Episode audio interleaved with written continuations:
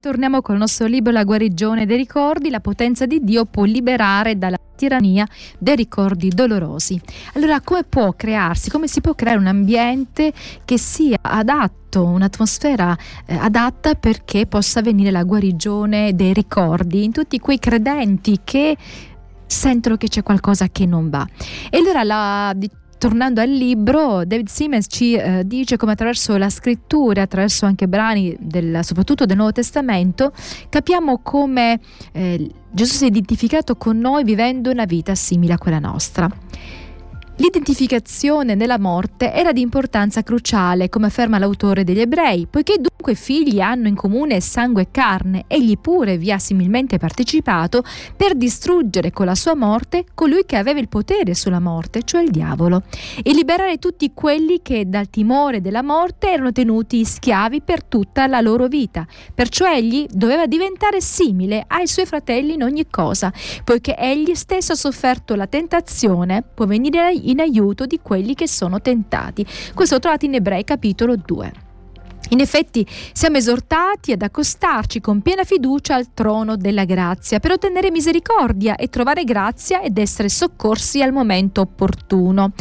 È fuori di dubbio che la croce significa che Cristo è morto per i nostri peccati, ma se la limitiamo a questo facciamo mancare alla nostra predicazione e al nostro insegnamento un elemento eh, che milioni di persone sofferenti hanno bisogno di sentire. Mediante la croce Cristo riconcilia con Dio sia i peccatori che i sofferenti. Cristo è stato disposto a essere sulla croce, una vittima delle scelte di altri. Quando egli si sottopose volontariamente alla pena definitiva per i nostri peccati, fece l'esperienza più dolorosa della vita umana, la sofferenza immeritata e ingiusta. Uno dei momenti che più ha suscitato rabbia in me nel corso del mio ministero di consulenza è stato quando prestavo ascolto a una giovane che in lacrime raccontava la propria storia. Judy aveva sentito predicare un noto evangelista e si era rivolta a lui perché pregasse e la guidasse. Con intensa angoscia gli disse che suo padre, un ministro di culto, l'aveva più volte molestata sessualmente sin dall'età di sei anni. Gli confessò i sentimenti confusi che la mantenevano costantemente depressa e sconfitta spiritualmente. Un miscuglio contorto di sensi di colpa, vergogna, ambivalenza sessuale, rabbia e tristezza. La risposta immediata del predicatore fu che se si fosse pentita per la sua parte in tutto ciò che era successo, Dio avrebbe messo ordine nei suoi sentimenti.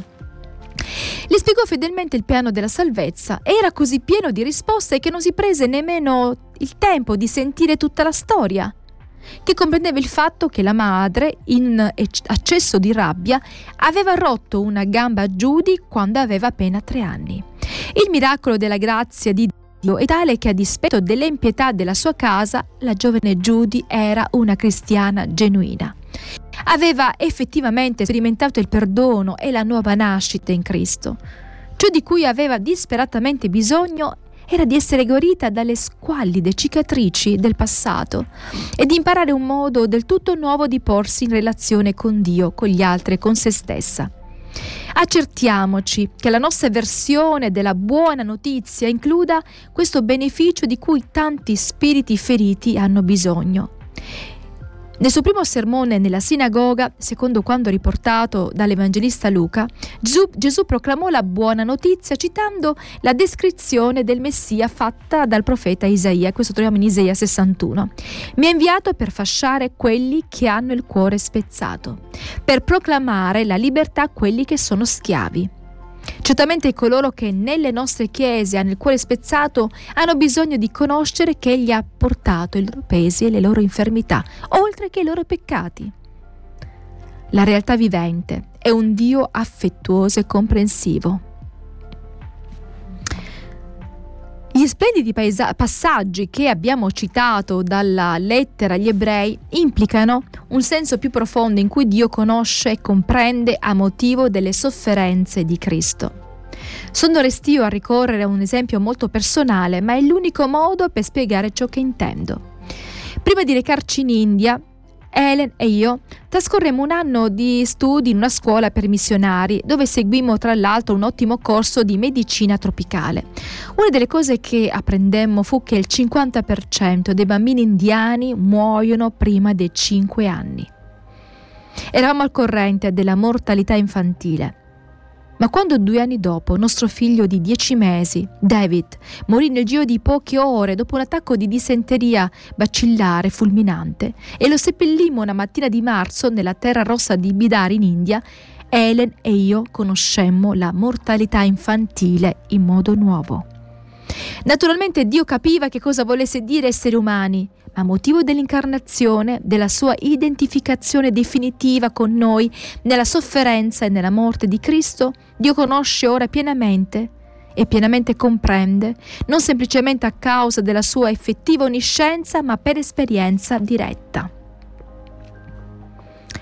Adesso siamo sicuri che Dio sa e gli importa, poiché è stato uno di noi, perché hai, vis- poiché hai vissuto la vita in ogni aspetto, dal ventre umano al sepolcro umano, sappiamo che può simpatizzare con le nostre infermità.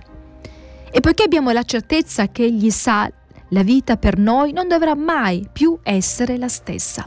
La partecipazione alla nostra guarigione per mezzo del suo Spirito Santo. Questo è un altro elemento importante. Un Dio affettuoso e comprensivo che sa e gli importa, è il maggiore fattore terapeutico nella nostra guarigione interiore ma in, un certo, ma in un certo senso tutto ciò che si è detto riguardo il passato è il Gesù della storia. Grazie a Dio non siamo stati lasciati lì. Il Gesù della storia divenne il Cristo del presente e dell'esperienza personale mediante l'opera del suo Spirito Santo. Difatti è lo Spirito Santo che prende tutto ciò che egli ha reso possibile mediante la, la sua sofferenza, la sua morte e la sua risurrezione e lo rende reale nella vita nostra adesso. Lo Spirito Santo è il paracleto, para vuol dire accanto, caleo chiamare, quindi colui che è stato chiamato accanto. E l'Apostolo Paolo ci rassicura che lo Spirito Santo ci aiuta nelle nostre infermità, nelle nostre mancanze, nelle nostre debolezze. La parola greca che traduciamo con aiuto è un composto di tre parole che significano letteralmente afferrare qualcuno dall'altra parte. È un'immagine splendida e sensibile del Dio che sa comprende e ama e che prende parte adesso alla, alla nostra guarigione. Un Dio presente, un Dio che ha vissuto le nostre stesse sofferenze, le nostre stesse eh, diciamo, ansietà, le nostre angosce, le nostre preoccupazioni.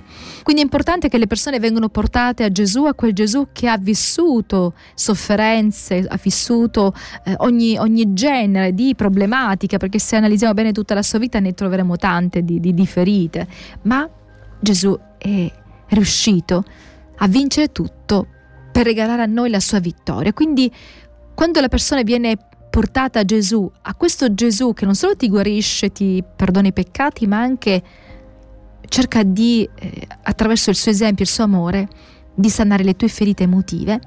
Oltre a questo è importante che poi ci sia una comunità accogliente eh, che possa ricevere quelle persone che hanno dei ricordi che causano dolore. Il, predico, il pastore, il predicatore può predicare il tipo di sermone di cui abbiamo discusso. Tuttavia, se l'atteggiamento dei cristiani nella sua Chiesa non irradia lo stesso tipo di accettazione redentiva, non ci sarà il clima necessario per la guarigione.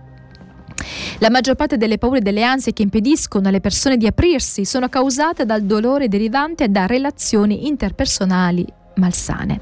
Come abbiamo già considerato, i ricordi di queste relazioni hanno origini molto lontane nella loro vita e possono perfino precedere la nascita. Tali persone hanno appreso un intero vocabolario di relazioni dolorose prima ancora di imparare a parlare. È essenziale che ora imparino un nuovo vocabolario di relazioni d'aiuto. Ecco perché le persone che costituiscono la Chiesa hanno una funzione così importante nel processo di guarigione. A volte in nome dell'amore potrebbe essere necessario affrontarle, ma ciò va sempre fatto con uno spirito di restaurazione piuttosto che di giudizio. Se deve essere amore duro, sarà pur sempre amore. E David Simmons ci racconta eh, diciamo una parabola che è stata scritta da un, uno scrittore, autore eh, d'affari, Fred Smith. Racconta di un uomo che eh, si trovava sulla strada sanguinante perché l'auto, eh, mentre lui stava attraversando, l'auto che l'aveva colpita era andata via, schizzata via e lui si trovava lì eh, sanguinante. Ma inizia a dire, a implorare: No, non portatemi all'ospedale, vi prego. E i soccorritori eh, chiedevano: Ma qual è il motivo perché non vuoi andare all'ospedale? L'unico posto dove ti possono aiutare cur- cur- curare. Ma lui diceva: No, perché sono tutto sporco, pieno di sangue, no, non voglio salire sull'ambulanza. Ma perché? E, no, ma perché è colpa mia? Perché io ho attraversato e avendo fatto un corso di sicurezza pedonale, eh, l'istruttore se mi vedrebbe eh, non farebbe altro che sgridarmi e ancora loro continuando a, cercare di convincerlo che la cosa migliore è andare in ospedale, quindi chiamare l'ambulanza, lui cerca tantissime eh, scuse per dire no, non, non posso andare perché non ho l'assicurazione, perché non ho i documenti in regola, perché, perché, perché. Naturalmente questa cosa sembra una, stro- una, una, diciamo una storia molto ridicola, ma possiamo calarla nella realtà, eh, diciamo, della vita, eh, della vita cristiana. Potrebbe capitare una domenica qualsiasi, un sabato qualsiasi, in una chiesa qualsiasi, che arrivi qualcuno, ma ha eh, commesso magari il giorno prima un peccato inaccettabile. Allora hanno fatto una domanda e hanno chiesto a diverse persone no, delle comunità, ma se tu, diciamo, ti dovessi trovare in questa situazione, il giorno prima ti sei trovato per vari motivi a commettere un peccato inaccettabile, l'indomani andresti in chiesa? E le persone dicono no, sicuramente la mattina dopo non andrei in chiesa dove tutti mi vedrebbero. Quindi attraverso una conversazione fatta dal dottor Siemens con altri, diciamo, altri oratori, altri predicatori, si è visto che eh, la Chiesa è fatta per i finti santi, vestiti a puntino e profumati, e per chi, ehm, diciamo, eh, non ha tanti, tanti problemi o comunque fa finta di non averne. In realtà non è così. La Chiesa deve essere il luogo dove le persone devono sentirsi a loro agio nel, nell'arrivare, anche quando magari il giorno prima, pochi giorni prima, hanno commesso dei peccati eh, di cui si vergognano. La guarigione dei ricordi richiede una comunità di credenti premurosi, come i quattro amici del paralitico, che non esitarono a scoperchiare il tetto per calare il sofferente da Gesù affinché potesse guarirlo. Le persone permetteranno ai ricordi più dolorosi di emergere a livello conscio e avere così la possibilità di essere guarite solo se realizzano condizioni di fiducia. È importante che chi entra in una comunità possa vedere come le persone si amano gli uni gli altri. E ci sono vincitori, perdenti, sani, malati, chi soffre e chi sta bene. La Chiesa di cui abbiamo bisogno è quella che, dove le persone possono sentire il bisogno di entrare, di dire portatemi in chiesa, vi prego, e non come quell'uomo che era stato, diciamo, investito, invece non voleva andare in ospedale, perché si vergognava. Ecco, questo stesso sentimento non deve essere in nessuno di noi, di chi già è nella Chiesa, di chi invece vorrebbe trovare un luogo, un'atmosfera adatta per trovare conforto e guarigione anche dai ricordi dolorosi. Quindi la persona che soffre deve sentire, sentirsi di dire portatemi in chiesa, vi prego, perché è lì il luogo dell'accoglienza, il luogo della guarigione, il luogo dove si fanno in quattro per portare, per accompagnare a Gesù. E spero che questo quarto capitolo possa eh, farci del bene, possa fare del bene a quanti lo sentiranno poi in replica, a quanti poi lo ascolteranno dal, dal podcast. Gesù è l'unico che può guarirci pienamente. Ma noi siamo canali, siamo suoi canali, suoi ambasciatori e anche noi dobbiamo fare la nostra parte perché la guarigione possa essere completa e sia anche opera di quell'opera che Dio ha messo nei cuori dei suoi figli, di quanti vogliono fare la sua volontà, che non sono chiamati a giudicare ma ad accogliere, a portare a Gesù, l'unico guaritore, ma che è stato anche sofferente.